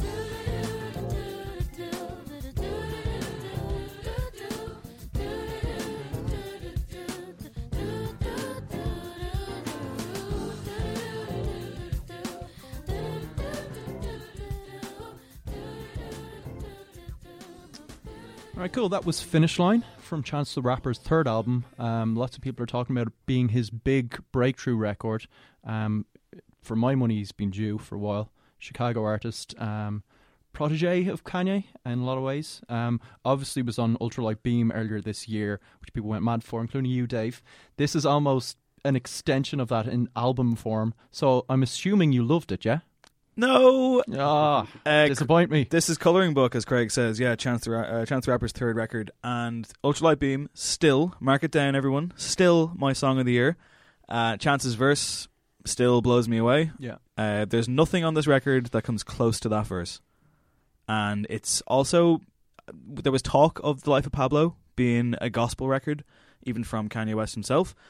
And I am very glad that he went in the direction that he went, having heard this record, which one for me is too kind of plain and straightforward and not all that engaging, and two, it's way into Jesus.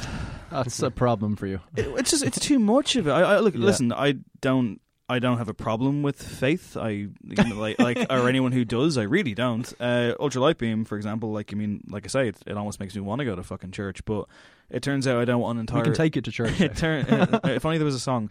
Um, it turns out that an entire record of that gets a bit boring and uninteresting for me personally.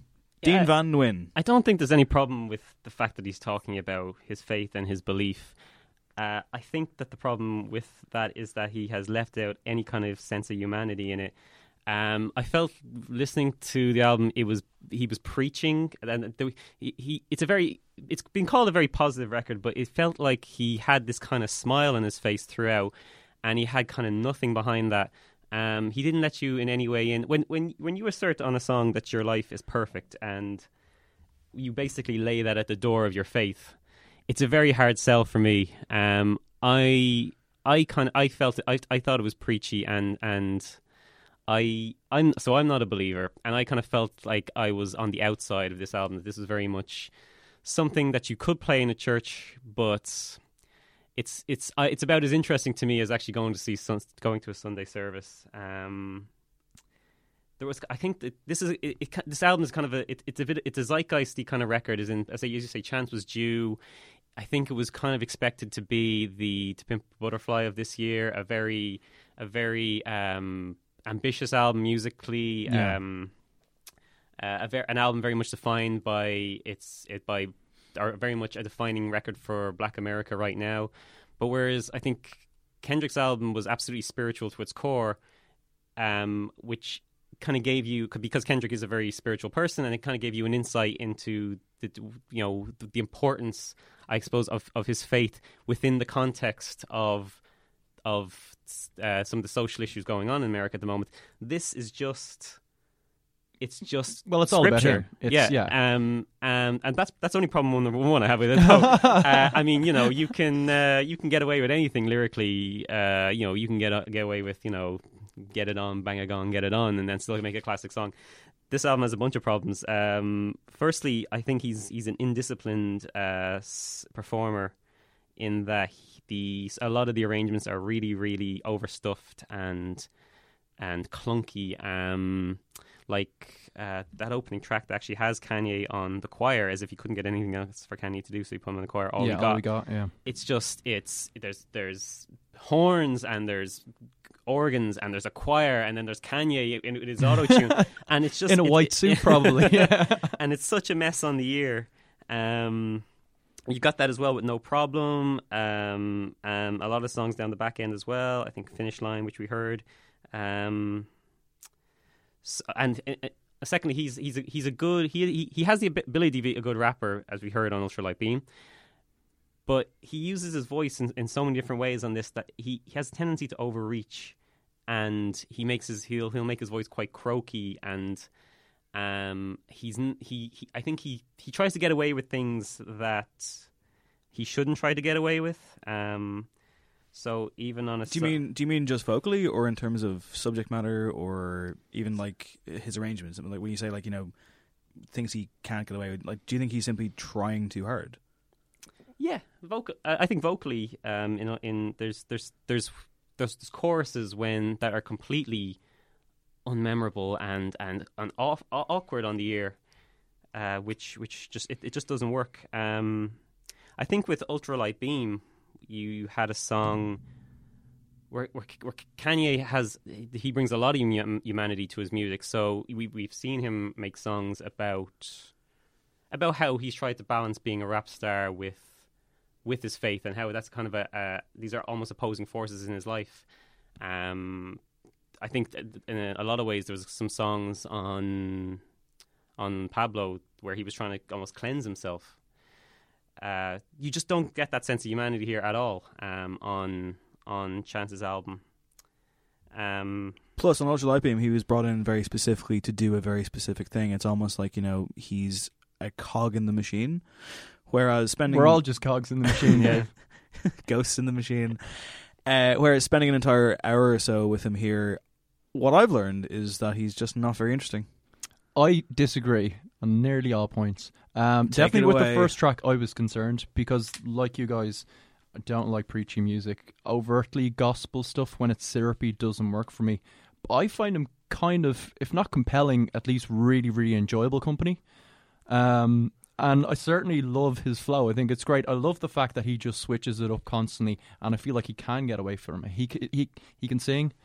Uh, can just do backflips in the middle of a sentence. Um, I was really enjoying that, and I felt there was enough conflict in it where it wasn't just like when Mase came back and he'd found God and his album just tanked because he just became ultra preachy. Uh, I found there was a lot interesting on this, um, and yeah, okay, maybe not the strongest tunes in the world, but certainly none I'd really skip. I think Um, a song like "No Problem," where he you know he does the chorus line that "You don't want no problem," you know, it, he's kind of it's like his version of antagonism, but on Sesame Street in a kind of a really unmelodic way, and it's just yeah. You see, I don't know. I found that kind of stuff endearing, and I've always had that with Chance in terms of you know acid rap, um, where he was more, I guess, filled with the love of drugs than with the See, love of when- God, and he was a Hmm. bit more hazy. Maybe that's the kind of vibe you prefer of him. Well, I think acid rap had a spirituality to it. Yeah, sure, Um, definitely.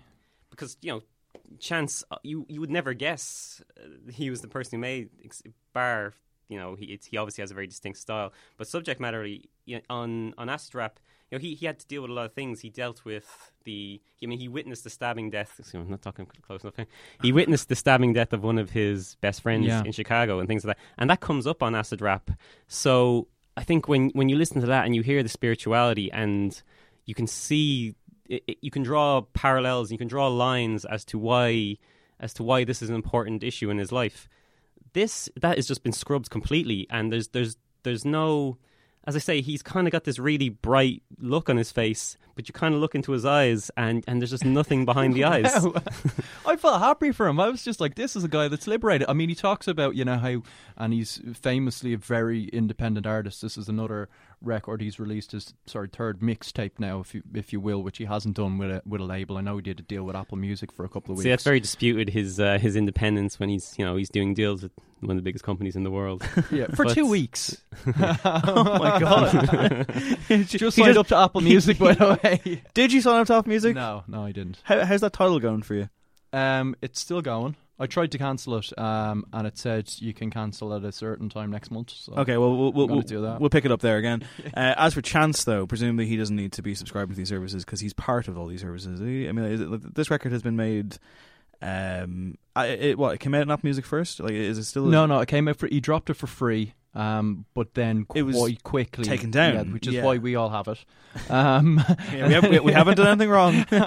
um, and then yeah, for the next I think week and a half, it'll just be Apple Music and then rolled out everywhere. He Right. Generally doesn't charge for his albums. So, He's a man of God. how do you how do you think that he mar- he marries that commercialism with being independent. Like, is do you think he still has that? Dean clearly doesn't. So what I'm I do. wondering- I don't see him selling out at all. No, I mean, I- that's- no, no, I- I selling I- out. I mean, like, that's a horrible term anyway. But I mean, like, it's a case of it, can he be both? Can he be, you know, where he's coming from, and can he? You, mentioned protege of Kanye yeah, I don't think that's an issue anymore because even if you know what can labels really, well, um, actually, you know, labels can do dreadful things as we know from some of the news. But um, I don't think he needs to sign anything that's going to take anything away from what he's attempting. And certainly with this kind of record, I mean, you probably wouldn't say, okay, commercial enough sounding, um, but lyrically wise, it might be isolating to a lot of people. Well, um, Dean used the word un- me. Dean used the word unmemorable earlier on, and that's how I kind of feel with this record. There's nothing here on this album where I'm like, oh yeah, that's straight in there. Like it's pleasant. It's kind of like driving around with the top down, summer listening, you know, in a nice sunny day. Music. It's grand. It's you know, you go, go to a party, it's playing. You're like, yeah, that's nice. But I mean, it's, just clearly so- it's clearly the sound of a guy that I think his first ever rap record was the College Dropout, and I saw some reviews kind of saying this is the best Kanye West album in years. Oh no! So I feel like people that have been missing that side of Kanye will latch onto this in if you own stack way. those two records together, though, I don't think you. I, I think. Oh no, that- no, but I'm just saying the, the sound is clearly going for that era.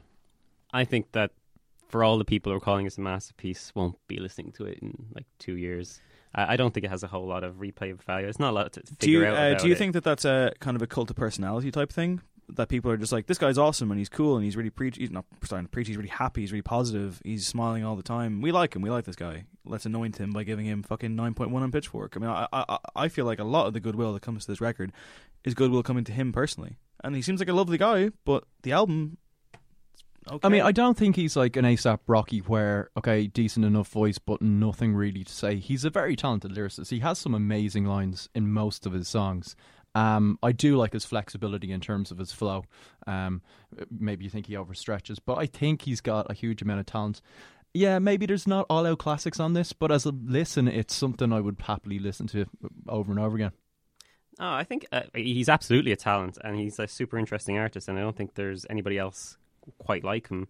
Um, like I, I liked acid rap. Um, I thought there's probably too many songs in it. I just wasn't that keen on for me to kind of call it a classic. I didn't dig surf at all, and um, bar a three track stretch in the middle, which mixtape Angels, Angels and Juke Jam, which I thought were Yeah, quite good. my favourite tune Uh, well. I don't, uh, I don't really like this, but I think he will absolutely make a better, a better album. Um, yeah, it's just it, it it's it, it, it just not to dwell on the on the on the Christianity in it, um, because as I say, look, Christianity, religion inspires some of the most the best music in the world, Yeah. best rap music in the world. Um, but it just it just felt like very much preaching to the converted here.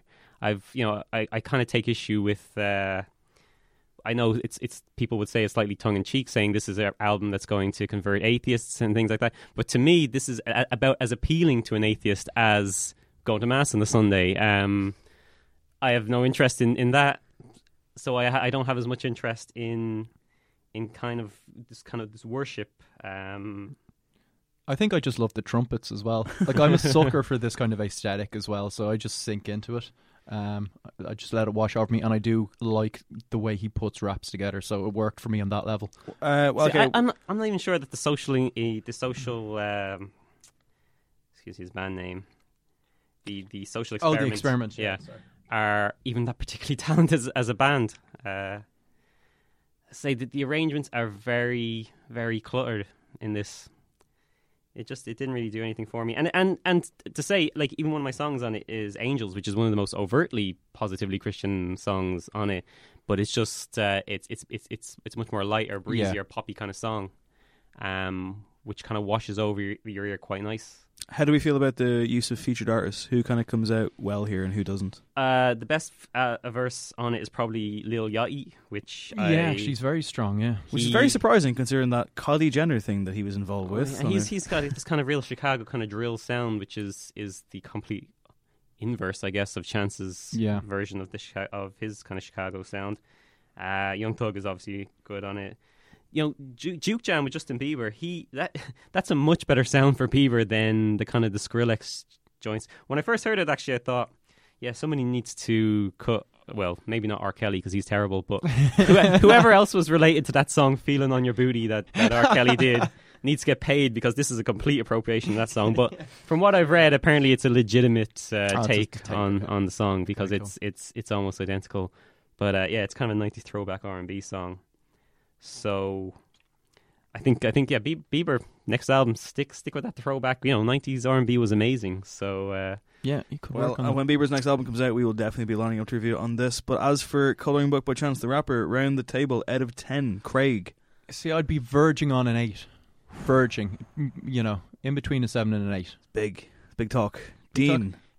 s- s- I've probably trashed it too badly because just because the uh, the the the the reaction has been so overwhelming. It's probably like a six. Uh, it- like it's yeah, it's like a six out of ten. It's fine. It's, No masterpiece. It's it's it's nice to listen to in in parts. Um, it's got it's got so many nice like great ideas. I think it's just so f- little of those great good ideas get get pulled together on too few of the songs. Um, and it's just it's just not particularly interesting album to listen to. Uh, I'm going 5.5. Oh, 5.5 is ridiculous. Is it? I'll get back to you in two years and see if I'm still listening to it. Five, Do 5.8. uh, yeah, I'm, I'm just I'm just very very disappointed by it. I mean, just to clarify earlier on when I was saying I don't find it very interesting, it's more so I don't find it very interesting on this record. I'm very disappointed by it. I expected a lot from it, and ultimately I got a very plain kind of a bag of ready salted crisps. I don't fucking know. Like it's it's okay. It's grand. Listen, guys, you're going to hell. All right. so, uh, is, was there anything this week that we did enjoy, new or old, Craig? Uh, I tried to get into grime for the first time in my life with Skepta's new record, Konnichiwa, which the title kind of worried me straight away. Uh, I just can't do it. I think there's certain bass frequencies in grime that don't w- quite work for me. Um, I can see why this is getting good reviews if you're into that scene, and I think it's interesting that he's come back from the brink or even beyond the brink where he was just doing very commercial poppy stuff which most people in grime had to do just to get some singles and get, make a living. Now it's having a resurgence a real kind of renaissance creatively apparently if you're into that scene.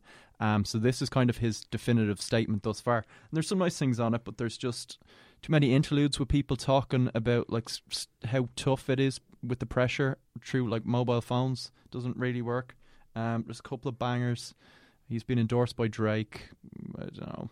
Um, I'm, I'm not going to get into it. you're struggling into this review. I don't know. I Okay. can see how it can work for other people. But I have yet to grime get is not for to- me. I have yet to get to the Skepta record, but a lot of people are saying it's great, so I will give it a go. Uh, Dean, what have you been listening to?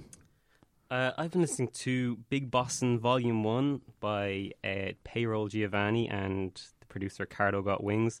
So, Payroll Giovanni, he's this Detroit rapper, um, which, but you wouldn't know it from this album because even the if you look at the album artwork, which I'm going to show the table, uh, it's very, this is a very like West Coast Yeah, yeah. kind of sound.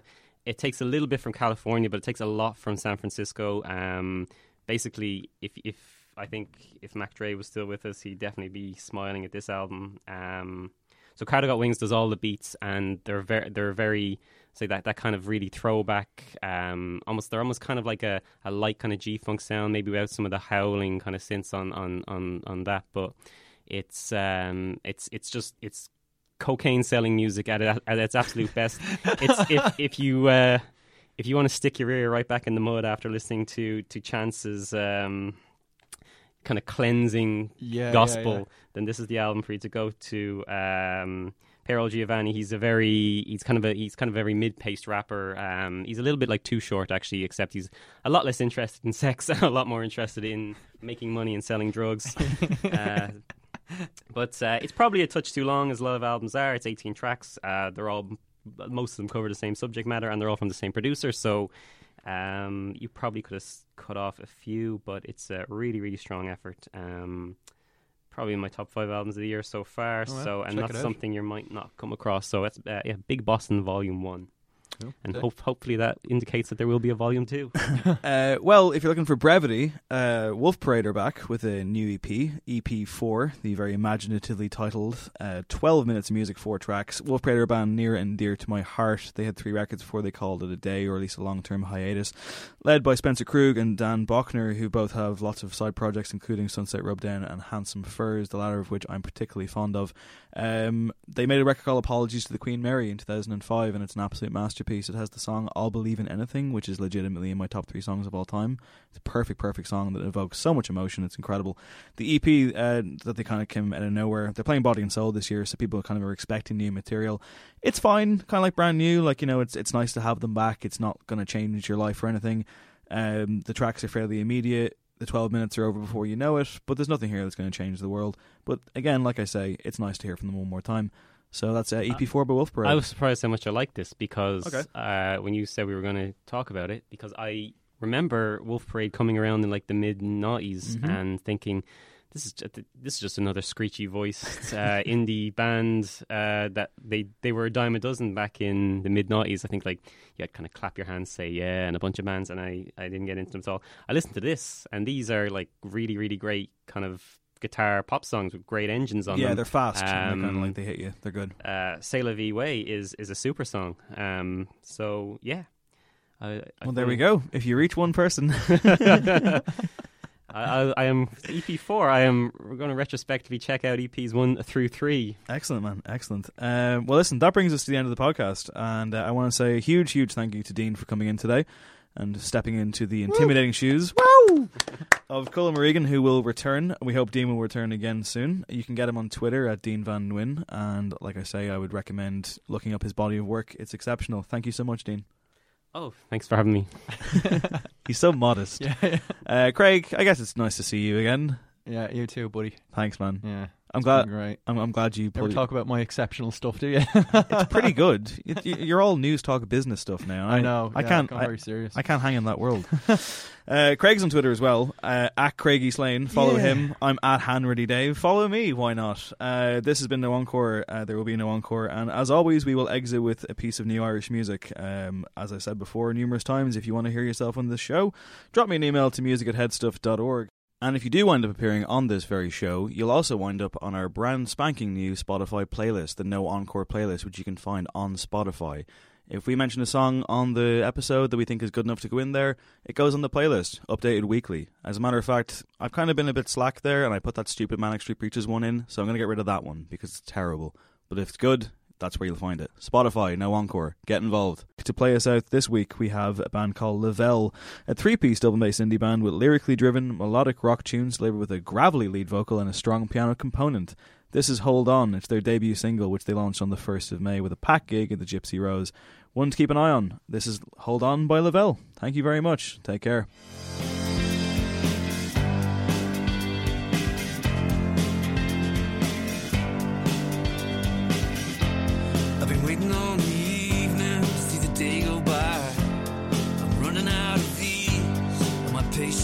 Tried. I've been working to save someone else's soul. Held down, I've been held down. I've gotta let it go. I've gotta let it go. I've been seeing the words that I just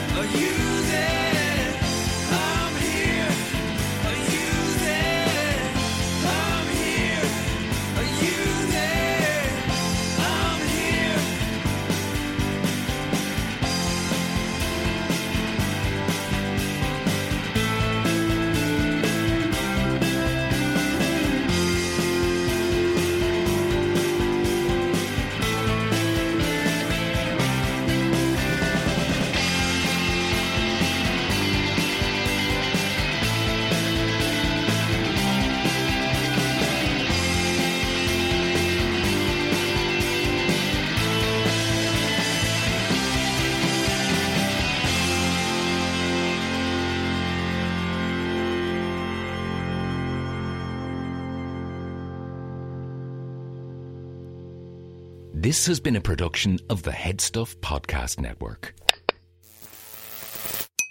Celebrate this July 4th with a special presentation of A Capital Fourth. Join your host Vanessa Williams with performances from Sea to Shining Sea, starring Jimmy Buffett, Gladys Knight, Alan Jackson, Cynthia Erivo, Pentatonix, Renee Fleming, Train, Jennifer Nettles, Mickey Guyton, Jimmy Allen, Ali E. Cravaglio, Laura Osnes, Ali Stroker, and the greatest live fireworks display in the USA. It's A Capital Fourth, sponsored by the Boeing Company and American Airlines. Sunday, July 4th, 8 7 Central, only on PBS.